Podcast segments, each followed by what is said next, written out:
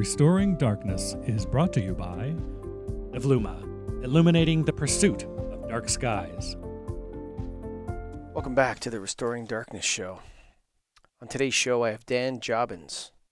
He is a lighting designer based out of New York's beautiful Hudson Valley. He graduated from Boston's Boston University's College of Fine Arts with a BFA in theatrical lighting design. He has had a 15 year career designing lighting for theaters up and down the East Coast, as well as f- for high profile events in the New York metropolitan area. During the pandemic and resulting shutdowns of arts and entertainment venues, Dan pivoted towards landscape lighting, securing a position with one of the oldest landscape lighting companies in the Northeast. He later struck out on his own to form Hudson Valley Holidays, which started as a holiday lighting company but has grown to include all manner of outdoor and landscape lighting design. Dan takes pride in placing the highest emphasis on quality design and services within the Hudson Valley holidays, a big part of which is striving for dark sky compliance. Dan, welcome to the Restoring Darkness podcast. Thank you very much for having me. You know, it's interesting. Um, I personally, I really love Christmas lights and holiday lights and celebrations and stuff like that. And you know, one of the things I often say is, you know, we can probably have our cake and eat it too with this. Um, you know, when it comes to night preservation, just by using simple timers and devices and controls to to shut things off when we're not celebrating. Um, I don't know if that's a good introduction to this, Dan, but you know, what's your take on all of that? No, I think you're definitely right. I mean, you know, in my world, of you know low voltage landscape lighting, holiday lighting. You know the the big tenets you know the of light pollution in terms of dealing with sky glow isn't something we concern ourselves with overly. Um, you know most of our fixtures in the landscape lighting world are five maybe seven watts. Um, you know versus street lighting or commercial parking lots or anything like that. Mm-hmm. Uh, and then similarly in the um, holiday lighting world, really nothing's that bright that it's the I would think a major concern to the ecosystem. Um, of course, we try to limit things with timers, um, both from the electrical consumption standpoint, the longevity of the product, and then also being cognizant of dark skies. Um, you know, for me, the bigger thing that I think about when I'm approaching a project, uh, as it pertains to you know darkness restoration or night sky preservation, uh, it's more about all the other aspects of light pollution, right? It's about eliminating glare. It's about, you know, they talk about the visual clutter, making sure that you don't have a bunch of spots all over the place, mm. which becomes a thing potentially within holiday lighting. Um, mm-hmm. But there, it's, it's small pinpoints of light right near your roof line with, you know, little C9 or C7 bulbs. They're tiny. Um, you know, and they're only up for a month max, you know, mm-hmm. maybe a month and a half, depending on when we get around to our takedown test season. Um, so it really becomes less about, like I said, less about sky glow or anything like impacting wildlife, more about impacting the other humans in the environment. Not shining a light that looks beautiful on your tree, but shines directly in the bedroom windows. Hmm. Well, you know, it, it's interesting because there's been a um, a sort of progression with uh, humans and outdoor light at night, and you know, uh, if you if you go back to the um, the uh, Eiffel Tower, say, in France. I don't know if you've ever been on the mm. Seine River and, and floated by it at nighttime and you see it. It's very beautiful. So I think what, what's what's happening is light is transition outdoor light at night or electric light at night is transitioning from being assumed to be beautiful and create safety to starting to take on this reputation as being a touch ostentatious and then maybe mm-hmm. conspicuous. And I think we're on the path um, to you know conspicuous outdoor lighting becoming grotesque actually um, Absolutely. You know i when you look at the world trade center the the um when you go there they only turn the lights on very rarely now because they had so many dead birds um mm-hmm. thousands millions of dead birds and you you think the same thing about the um what's that one in, in las vegas the that's shaped like the pyramid with the light shoot luxor you know, it, yeah. there's something there's something grotesque about whether it, I don't care if it's human death or animal death. There's something grotesque about that much of an impact for what? You know what I'm saying? Um, yeah. And I th- I think we're on the path to that. Is you know this type of lighting where you have landscape lighting on a big home and that sort of stuff. Um, are your customers asking you to have controls? Or are you are you having to sell that to them? Um, no, I mean everyone wants controls. Uh, I'll generally talk people away from the sort of photo cell on for you know on when it gets dark, off when it gets bright, um, and push people towards timers or smart controls. Um, personally, from my own experience, I've been moving away from the smart controls to be honest, more towards just dumb timers. Um, I find that the headaches of once now that there are more and more network devices in a home, adding new layers of it is just complicated. really, it comes from my own experience. We recently had to replace our Wi-Fi router, and it was a nightmare going through my, you know, my landscape lights, my Roku, my all my like, Internet of Things. I had to reset, and ultimately, people aren't adjusting the ons and offs that often over the course of a year, right? So you can set it at come on at whatever 8 p.m., go off at 11 p.m. Mm. on the timer, and that's really it, right? I would say that all of my clients who have smart controls, I doubt any of them have ever changed the timing settings from the first time. Yeah, so the Im- the importance of uh, digital accessibility to lighting to the person that sits under the light is vastly overestimated by the controls community. Um, people do not want to have alerts on their phone from their lighting system. Okay, they yeah. if you give someone control, they they usually set it and forget it, and that's the end of it.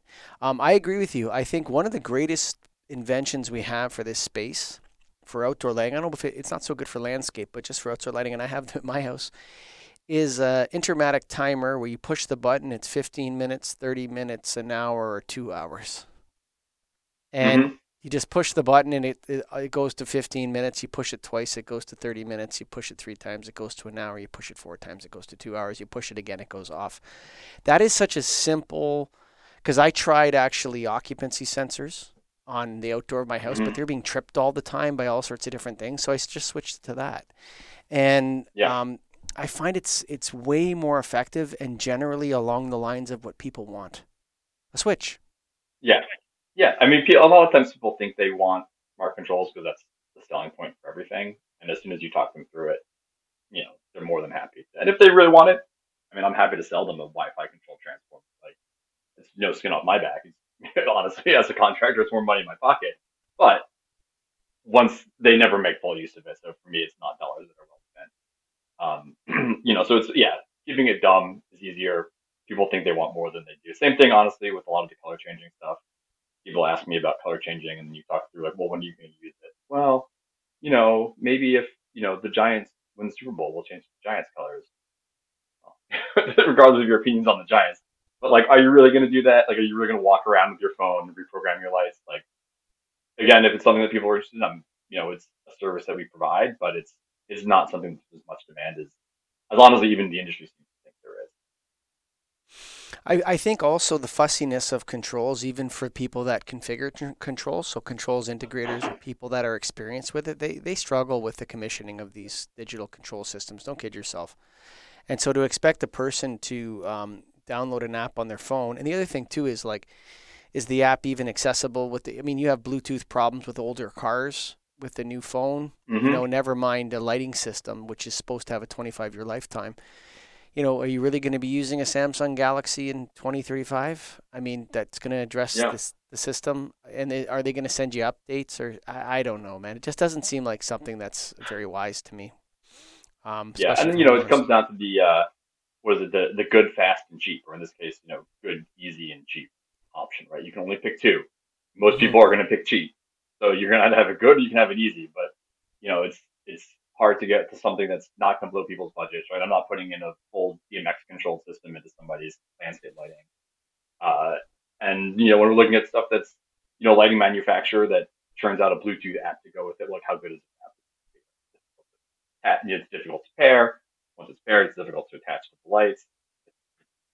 But to go back to what you're saying about uh, the sort of shift towards ostentatiousness in landscape lighting, um, that's something that I also am, am very sensitive to. Um, I think that there's a lot of situations where people confuse um, impressive lighting with good lighting, right? Mm-hmm. Like you can put a hundred lights out in somebody's yard, and you walk by or you drive by, and wow, and then you realize that really what you're responding to is not the quality of the design, but just like the sheer amount of light that they've pumped into their garden.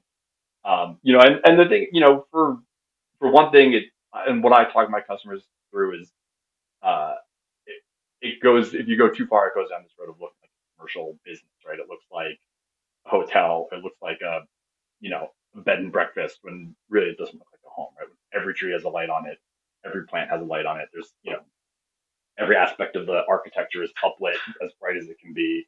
Like, and people don't want that. You know, people want their homes to feel homey. Even the people who live in big mansions, you know, still want them to feel warm and intimate and, and attractive to them personally when they come up. Um, you know, so it's you you need the darkness, right? You can't just pump light into an area and call it good lighting, right? You need and that ties into darkness restoration is you need it not just for the ecosystem and the environment, but you need it to actually create good design, right? You need to have elements of the yard that are darkness. Need that, that are in darkness. You have like texture and levels and, and different levels of intensity, right? You can't just pump everything full of light and light everything, expect it to look good. It'll look impressive, and probably the first time you turn it on, the homeowner will say, "Wow, I love it. It's looks incredible." And maybe their friend will come over and say the same thing, but it doesn't mean that it's actually good design. It just means that a lot of lights that are now, you know, It's the Eiffel Tower.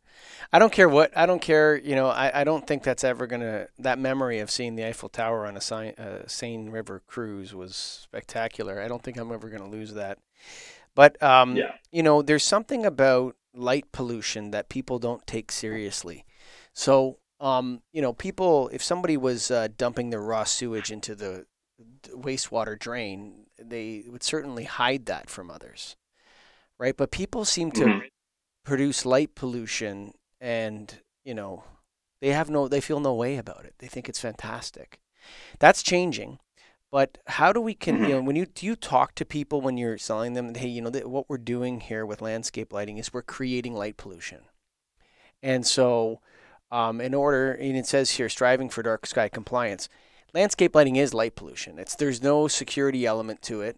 There is um, you know there's a perhaps a celebratory element to it and so for me the only way that it can be compliant is if it is on some kind of timer and off by a certain time am i am i correct in assuming that or is there a way to create uplight that's dark sky compliant Well, I'd say, I mean, it's there's definitely more to it than just putting on a timer because that was the case. If it was just about controls, it would be, you know, we wouldn't think twice about it. But there's also, I mean, in terms of looking at the fixtures, and also a lot of it's how the fixtures are aimed?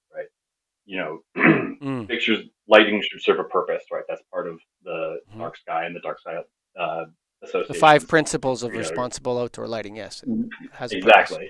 Right. So the light should serve a purpose, which can be aesthetic, um, as long as it's controlled. Right. You want as many of the lumens or the watts that are leaving the light to be actually projected onto whatever the object is that you're lighting, whether it's a pillar on the home or it's maybe it's an ornamental tree. Mhm. Um, you know, there's an emphasis on shielded lighting, right? So path lighting, uh, hardscape lighting that's fully that has like full cutoff, deck lighting, which honestly, aesthetically, even before I sort of got involved in the dark sky community, was where my mind always went anyway. Um, you know, I always liked the idea of sort of soft pools of light, just create your areas Mhm. um, that people move through.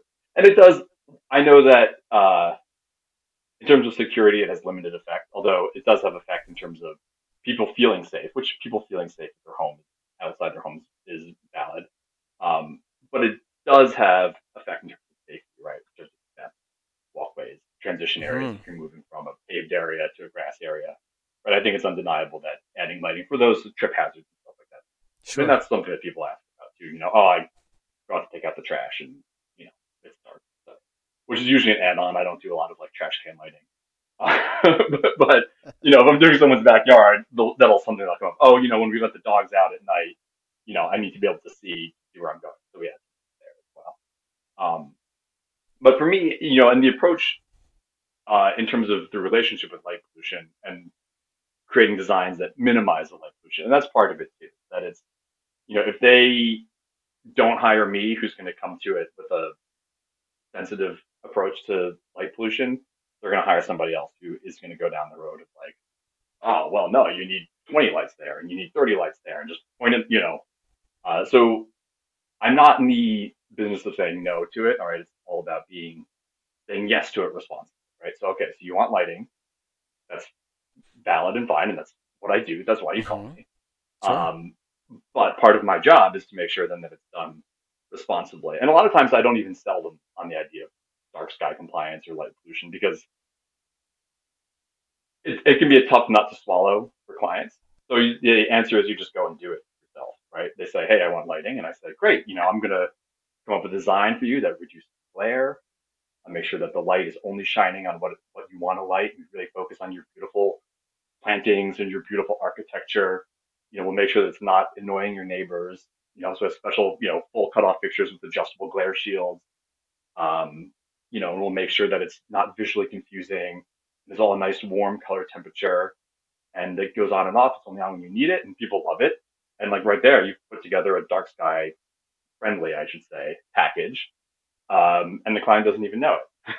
Hmm. So the idea is you don't give them a choice, right? If you a lot of clients, if you come in and you right off the bat, you say, all right, like light pollution is bad. You know, we're gonna this is what we're gonna It's do. not a good sale. It's not a good sales strategy yet. Um, right, could- exactly. I, I couldn't agree with you more. So, um, I'm the host of the Restoring Darkness podcast, and we don't we I don't do a lot of landscape lighting. So that's more Mhm. of you know that you know as you can see the progression of your career is leading towards that right towards that aesthetic value of light, how to create focus on things and all that. I'm more into the industrial commercial space. Very difficult to sell people less light. It's almost impossible. Um, Yeah. I, I mean, when I say almost impossible, I mean almost impossible. Like you have to have the client has to call in looking for that. If you go to a client and Mhm. say, "Yeah, we're gonna ch- you're gonna change the lights on the back of your factory, and uh, we're gonna put shields in, and we're gonna warm it up to the color of HPS," and but hang on a second, why why why why am- why am I doing this? Well, there's also a rebate, and you're gonna save energy. But no, no, no, we want to project that light back further. Um, we want to have more sky. Like basically, what clients say to me is, we want more sky glow, more light pollution. That if you Yeah. you know it, that's what they want. That's what the deliverable is for them. And so I think Mhm. we're a ways away from that. I think the I, my in my opinion, the only way to conquer the commercial industrial light pollution is through regulation. People are not going to Yeah. choose this voluntarily. They're just not going to do it. Absolutely. I mean, also, it's, you have to go around and convince every single, not even every single contractor, every single customer that they want this versus, you know, one government or, you know, whether it's at the municipal, county, state, you know, whatever level, that regulation, you know, sort of takes care of it. And then, you know, it takes that decision out of every single designer and every single contractor and every single electrician and every single customer all get on board with it. Yeah, and uh, you know, just uh, just as an aside, right now in the middle of the show, I've never done this before. I'm going to do it right now. That's why we started the Lighting and Darkness Foundation, folks. It started by people on the front lines of the lighting industry, and we started the foundation because it, we find it extremely difficult to sell this, and uh, almost impossible actually when you're selling to contractors and commercial properties. And so, if you want to help us in our work, just go to restoringdarkness.com and click the Donate Now button. That's right. We're a 501c3. You're going to get a charitable receipt. We're going to create education. We're going to do advocacy on the ground and support. And we're going to teach people all over North America to be certified. We're going to call it Darkness Specialist 1, and then we're going to do 2 and 3. So just go to the restoringdarkness.com website, click donate. That's right. We're going to make this thing happen, and we're going to start by training the lighting industry.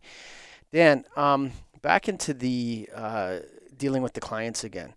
So you you're creating, and I, I actually love. I, I'm I you corrected me there. I'm when I'm thinking of landscape lighting, I'm thinking of these ground-mounted fixtures shining up on everything, right, around the garden or around the Mhm. house. But I forgot about the step lighting and the bollards and all of that wonderful equipment is much better for light pollution if we're lighting from a low area and spreading the light out horizontally. So if the optics are set so that the light is is set down and to spread across a surface, first of all, it looks way better, Dan. and second of all, agree. it's, Yeah. it's the best. It's you know the best lighting to to reduce sky glow and and um, it just looks amazing. Tell me a little bit more how you incorporate that into your stairwell lights and your pathway lighting. So the key thing, you know, I mean, manufacturers tend to lump, uh, they call it pathway and area. They lump together. But you'll see sort of two types of fixtures, right? One is, or I would say they sort of fall, fall into, you know, different shapes, so fall into. One is the sort of uh, what we think of as traditional path lighting is you know the stem with like a conical hat over it um, that projects light down to a circle around. Um, you know, and there's square hats, whatever, all bright. Um, then on top of that, there's more directional ones, will be almost like a little mini spotlight top on top of the post, right? So it comes up and there's an L and there's a little tiny spotlight that shines down. Which those I like for especially stairs, pathways, uh, where you're not really interested in lighting what's around, right? The conical ones, which give you the circle of light, are nice if you have plantings around it that you want to highlight as well. Sometimes you put it in the middle of a garden because it gets some of the lower lying ground cover lit. Um, it's, it's less of a functional path light, or it can be it can be used for more than just a directional path light. Uh, also common is marker lights, which are a flush-mounted light, which project a very thin beam of light that basically just grazes across the surface. Love those. Um, which those are, yeah, those are useful, especially for you know if you want to do a pathway where there isn't something to light, for instance, or a lot of times it's really they get used if you're doing a pathway through grass, uh, because everyone in landscape industry knows path lights like magnets for lawnmowers, and you put Hmm. path lights up, and then your landscaper comes through, and you know you're replacing path lights up once a month. Uh, the marker lights are lower to the ground. Challenge. Uh, and they, they create a visual path, right? So they don't they give less light to the general area, but if you're looking from the back of your house down to say a dock, right, you can see the markers of light that guide you to where you're. I, like, I think a, a good word for that is wayfinding. Like if we were to incorporate, so one of the things that I um, that I find in the lighting industry is like the term, and you know, love the Dark Sky International. I love what they do. I love the Dark Sky Preserves and all sort of stuff. But when we were when on our committees, we found the term dark sky difficult to understand because we actually Yeah, want a bright yeah. sky filled with stars. Um, Mm-hmm. and dark sky has a connotation of negativity to it. So we like to use the word restoring darkness, preserving night, and creating wayfinding solutions that are not mm-hmm. necessarily electrical. Right? Sometimes you can use bioluminescent materials, you know, they use them on planes and all that sort of stuff. You can also use these types of different kinds of lights that are sunk into the ground that are very, very, very low lumens, but they, they show you the way. Um, We Mhm. want to incorporate these kinds of terms into lighting industry so that we have um, darkness practitioners as well as lighting practitioners. So people are starting with the idea of preserving darkness and are preserving night and, and incorporate it into their design or at, at the base level of the thought process. The problem I see right now, it's not that the lighting industry doesn't want to do that, it's that the customers aren't ready for it, Dan. They don't think in Absolutely, that. People, people, and, then, and that's sort of what I was alluding to before in terms of pitching the idea of dark sky to a customer. It's it's tough. It's tough for them to swallow. They have they have a solution in their mind, Mhm. Um, so especially, I mean, for me as a lighting practitioner, you know, by the time they've approached me, they've basically made up their minds that they want lighting. Um, so it's yeah, it can be tough to sway them to go down a different road. And it also comes down to one of the tenets of, I mean, design or really any sales, whether you're selling lights or cars or towels at Bed Bath and Beyond, is figuring out what it is the customer wants, right? So, and that's part, you know, a customer might say, you know, well, I want I want lights in my backyard. You know, I, I want to light it up. Well, why? Well, you know, as you talk to them, you learn, okay, so it's not that they want more light, or it's not that, you know, it's it becomes like, well, I when I go to take out the trash, for instance, or when I walk down to my dock, it's difficult to see, or you know, my kids are playing in the playset back there. I want to be able to see them and be able to have them get back and forth safely. Right? So you assess what the actual needs are, and then you can create solutions that are more tailored to them. By making more specific design choices, you're also potentially eliminating the number of fixtures, the amount of light the yard that might be necessary, and you're giving them a better experience, right? You're giving them exactly what it is they want, um, while also being better for the environment and you know creating happier customers. So that's and that's what, like I said before, right? It's in, in my world, it's not about saying no to. It's about saying yes to lighting, but doing it responsibly. Right? I hold I hold the reins in terms of what goes in because ultimately, if I propose a dark sky friendly design or a, a darkness friendly design, and the customer says like absolutely not, like I want floodlights or whatever. I mean, I have the option. But it's better if I can keep them in the fold and find out what they want and find out a way to do it in a way that doesn't have as many negative impacts. Like I said, if I say no, there's 150, you know, electricians out there Yeah, for sure. a thousand watt, you know, floodlight over the top of their garage, and you know that's it. Like it'll blind the neighbors, and they'll love it because they can see their you know. And that's you know, I've been seeing more of that, and I live you know in the Hudson Valley, so I'm about an hour north of New York City, so I'm pretty well into the woods. It's dark out when it's dark out, and little by little, I've been seeing it start to encroach in our area. Uh, lights that are less friendly, and you notice it. You really do notice it, and especially, uh, yeah, from an area that's started out dark. You know, when I moved up here a few years ago, if I walked my dog at night, it was, you know, I would have them have my flashlight and like keep my eyes out of the bushes around me. And now it's getting brighter and brighter, and all of a sudden, like, I don't need my flashlight anymore. But also, I can't really see this as much anymore. Yeah. It's tough. Yeah. I, we find ourselves in the same boat, just in slightly different areas of the industry. You know, it, I I often um, ask myself, you know, i you know, these lesser of evils. It's better that I take the money, and um, and create the light pollution because these people are going to do it anyway. There's just no stopping it. Um, and at the end of the day, there's a, you know, I'm not in the lighting design position. I'm a distributor you know, I sell lighting equipment. I have these lines. The products are on the lines of of that, and so that's where one of our committees at NAILD um, stepped back and, and made the six industry strategies for darkness restoration and night preservation, which I thought were amazing. And it starts off with advocacy and awareness, and then training and certification and um, incentives and enforcement. You know, all these different areas because if you're asking the lighting industry to say no to sales, that's not, that's not that's not going to happen. Um, Right. It's just not going to happen. People are people have to make a living, and so that's where we need you know we need regulation in it, and then we need those regulations to be enforced, so that the compliers are rewarded and not squeezed. So what what generally Yeah. happens with regulation is, and this is in Ontario, and I have a lot of experience with it in Ontario. Other than the Electrical Safety Authority, which does a fantastic job enforcing the regulations here, they inspect the jobs, they make sure that they're electrically good. Are they perfect? No, but they're every electrical contractor has the Electrical Safety Authority in the back of their head, right? I better, I got to keep it tight, otherwise I'm going to get in trouble. I'll lose my license, whatever, right? Um, with other regulations, they're just not enforced. Somebody writes it on paper, and that's the end of it. And nobody, Sure. nobody goes around and says, "Hey, you know, this light is against the lighting ordinance," and you know, every day you have three weeks to take it down after or change it to you know something that's appropriate, and until after the three weeks, it's fifty dollars a day or something like that.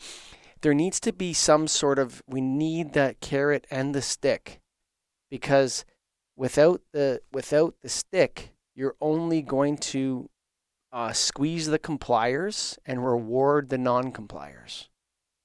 So Mhm. we, as a society, if we want to accomplish this goal of of eliminating, or I wouldn't say eliminate, we'll never eliminate it, but to significantly reduce or abate light pollution, um, and for all of the great reasons to do that, we need enforcement, and that and that's what you know. I think you and I are coming to the conclusion here.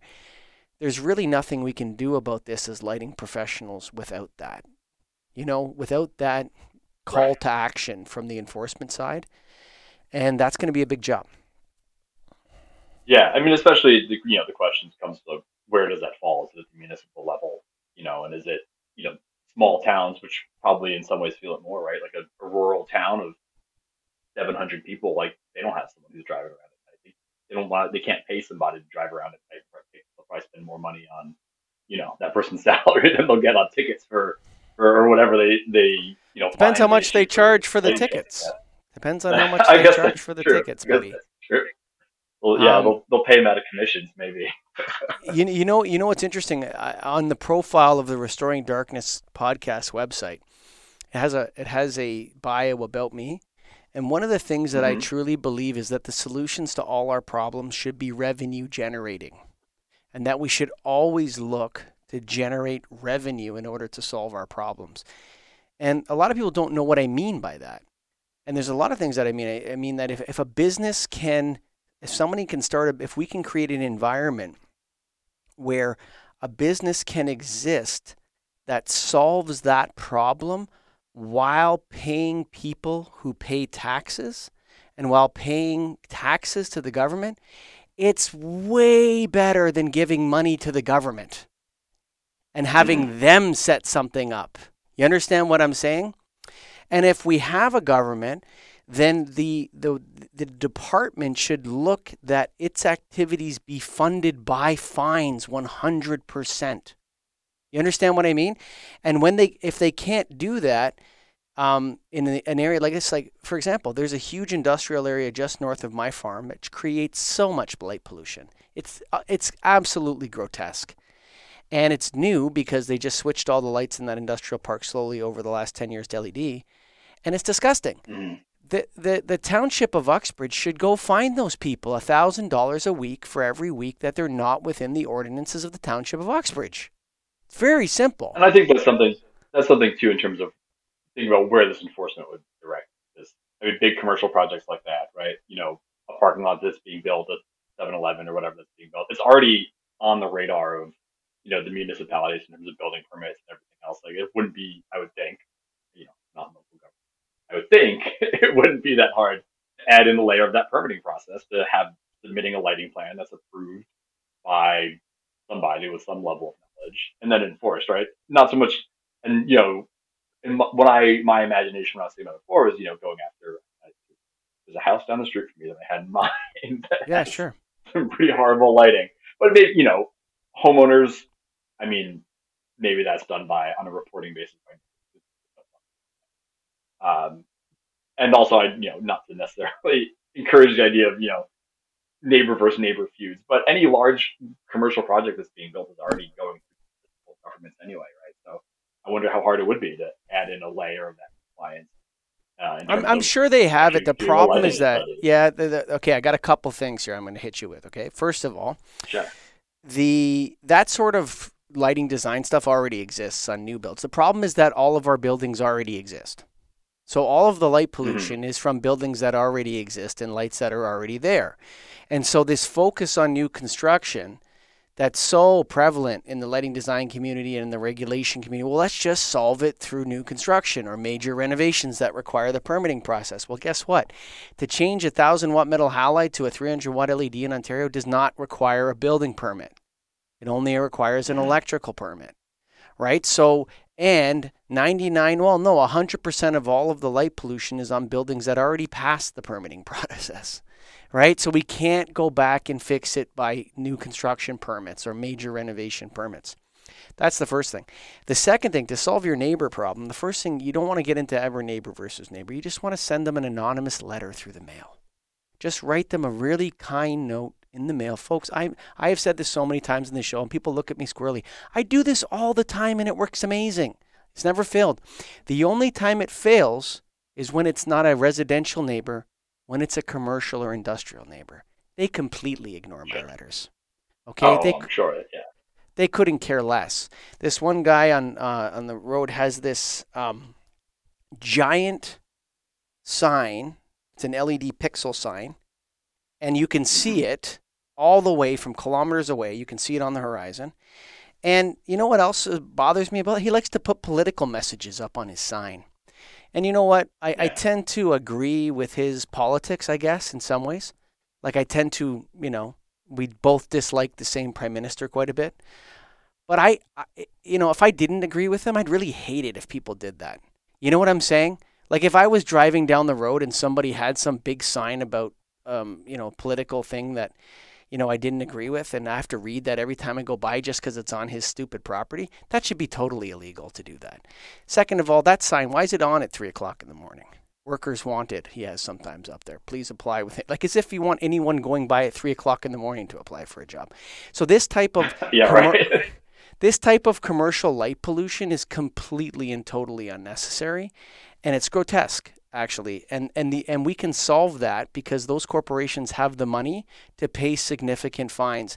And if you were Uxbridge or or uh, Stouffville or you know Paducah, Kentucky or whatever, get out the books and look at your ordinances and go around and find people and create some revenue for the county that's going to go to great things and tell Yeah. people to yeah, change do a once rights. yearly checkup. You know, go around and check on everybody, and yeah, Yeah, just drive yeah. I around. mean, and, I night. it's like Yeah. yeah, And it's, yeah. It's like you said. I mean, it's and it's like we say, it's commercials the biggest. This can be the biggest vendor in like existing properties, which is yeah, it's tougher to track down. You know, people make changes all the time, so it's, you know, it's compliance and it's enforcement and it's uh, continuous enforcement, right? You know, people can swap it out for whatever, and then especially if it's you know a fixture, a bulb, whatever, you know, people can people can play games that way. You know, in terms of what you're saying too about the signs, you know, the signs, it's like uh, you know, it's like someone shouting in a room. It doesn't matter Yeah. if you like what they're saying. Somebody shouting in your ear is going to get on your nerves regardless, no matter Yeah, I, what. I, don't, I, right? I don't care if you agree with me or not. I don't really care to hear your opinions, but I'm not interested in your, you know, uh, your political opinions that you're putting out on the on the road. It should be completely illegal. But anyway, that's separate from the light pollution piece, which is even worse. yeah, The light pollution piece, it- and you know, I happen to agree with the guy and his opinions or whatever every now and then. I'm like, okay, good point, but turn off the damn sign, and nobody cares what you think about the prime minister or the Yeah. premier of Ontario or the mayor of Uxbridge, for that matter. Um, you know, so eh, I, I the the other side of it is that this hopelessness of regulations. Um, and and in talking to you, and the feeling I get, and the feeling I get from everybody is like, yeah, right, nobody's ever going to do that, right? That's that's kind of your, you know, when you're talking about, it's like, yeah, that would be a great idea, but fat chance, pal. They are never going to do it. I actually think we can change that. You know, I think that I think that the townships and the municipalities should look at people's outdoor lighting at night, and they should have a set of fines based on the square footage of your house. So, and I would say that probably the most of the offenders with lots of outdoor lighting are probably wealthy people. And, uh, you know, you can send them a letter in the mail from the township saying, hey, um, you got one week or three weeks or six weeks to solve your light pollution problem. And if you don't, we're going to check on it. It's going and you can appeal to this person here. And this is the appeal process. This is what this is what townships and municipalities are in the business of Sure. doing. And I, and I would say, I mean, it has, it would have to be something that's, uh, you know, before we write tickets to all of my customers. so we, it would have to be, it would have to fall in with, within, within certain bounds, right? I mean, and that's where it comes into, you know, the ideas of light trespass and clutter and, and responsibly designed lighting, right? Lighting that's responsibly designed isn't obtrusive, right? And it's not an eyesore. And again, under certain lumens, you know, per acreage or whatever, it's not necessarily even, uh, particularly contributing to sky load and light pollution in that regard. So I think it's you know it has to be designed within uh, within parameters that can be set by. I don't, I don't know whether it would be set. I mean, it'd be, it would be challenging as a as a designer and practitioner. It would be challenging for it to be set by the municipality because then, you know, I do a house and I go three blocks over to do somebody else's house and it's different exists on the state level or if it's created by you know, AOLP, right, the Association of Outdoor Lighting Professionals, or any of the other industry organizations that are adopted by municipalities. Um, right, so I, I don't think that the goal is getting rid of landscape lighting No way. because then I'll be looking for a job. This is a but see you know, this is but it, but it's about managing it, right? It's, it's the yes, but responsibly. But here, but here's uh, this is where this is the tentativeness that I can feel it in you again. What most people in the lighting industry don't understand, Dan, is that if we started doing this, as long as we're ready for it, so NAILD's getting ready, the Lighting and Darkness Foundation's getting ready to help out. If we did this, this would be a bonanza for you, Dan. It would be the greatest thing that ever happened. In that, because people, if you just said no, it's not that you can't have outdoor lighting. You just have to operate between these smart rules, and the people that are trained on that would get all the wins. They would get all the money from it. And this is where we get rid of Johnny Come Lately and the lighting marauders. We get rid of the lack of, you know, the um, uh, we get we introduce expertise into the sales process. We introduce certification into the sales process, and we work. We're happy. We're. We, it's not that electricians aren't against the Electrical Safety Authority. They love it because it keeps the riffraff out of the business, keeps the costs, you know, professionals, it, it prevents the erosion of expertise. And I think that we could, if we as an industry got together and started making, you know, uh, active uh, advocacy towards municipalities, we could set up a system that totally inured to our benefit financially while solving the while restoring darkness to our light polluted environments and preserving night where it exists. I mean, I think you're looking at it the wrong way. I, I think that I think that the landscape lighting industry, especially, is unique to that versus the commercial lighting industry. I think that you know one of the things that we sort of joke about is our our biggest competition is the homeowners themselves. There's really there's nothing stopping a homeowner from going to a big box store or Amazon and buying a kit of you know you know 75 lights for a fraction of what would charge to begin with.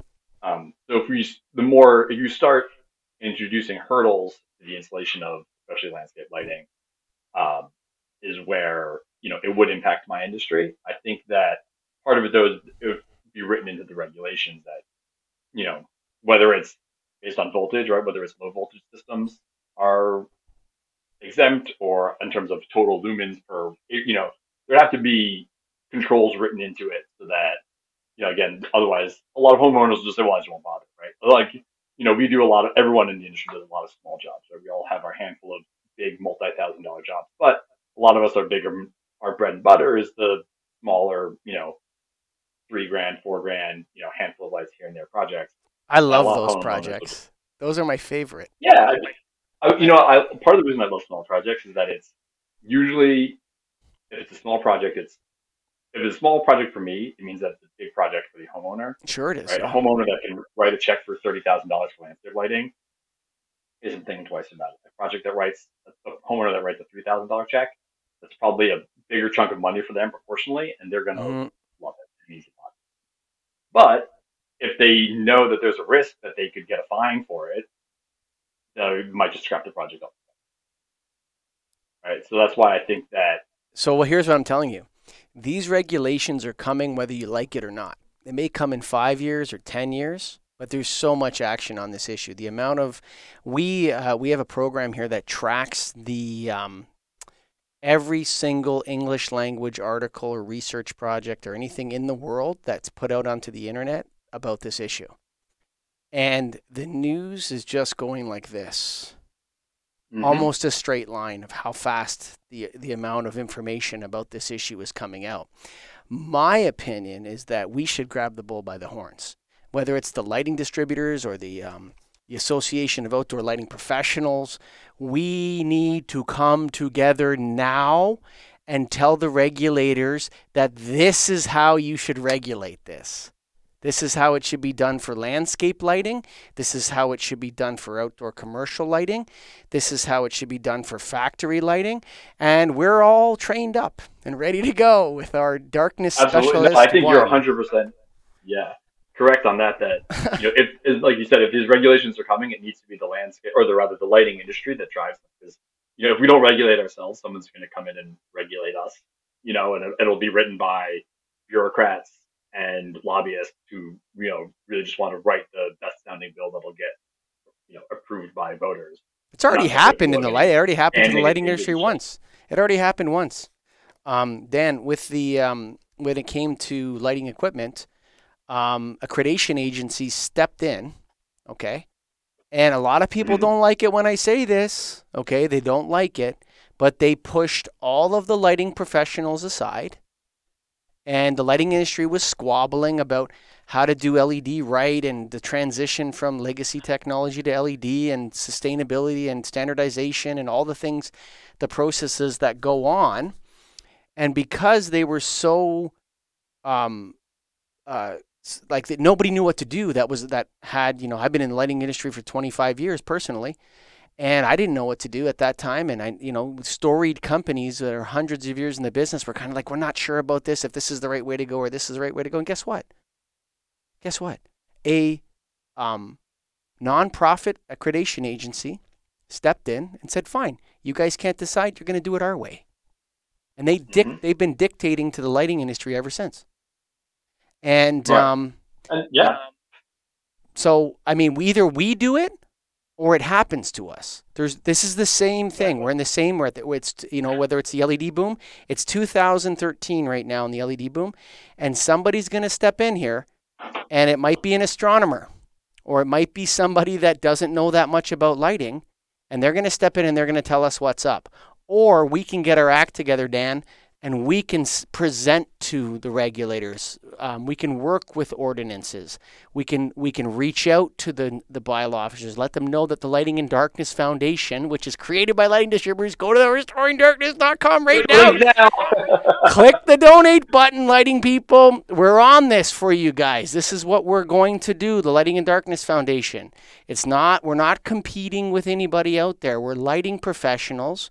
We want to help people on the ground that have dark sky issues that are in battles about this sort of stuff with ordinances. We want to create education. We want to do research.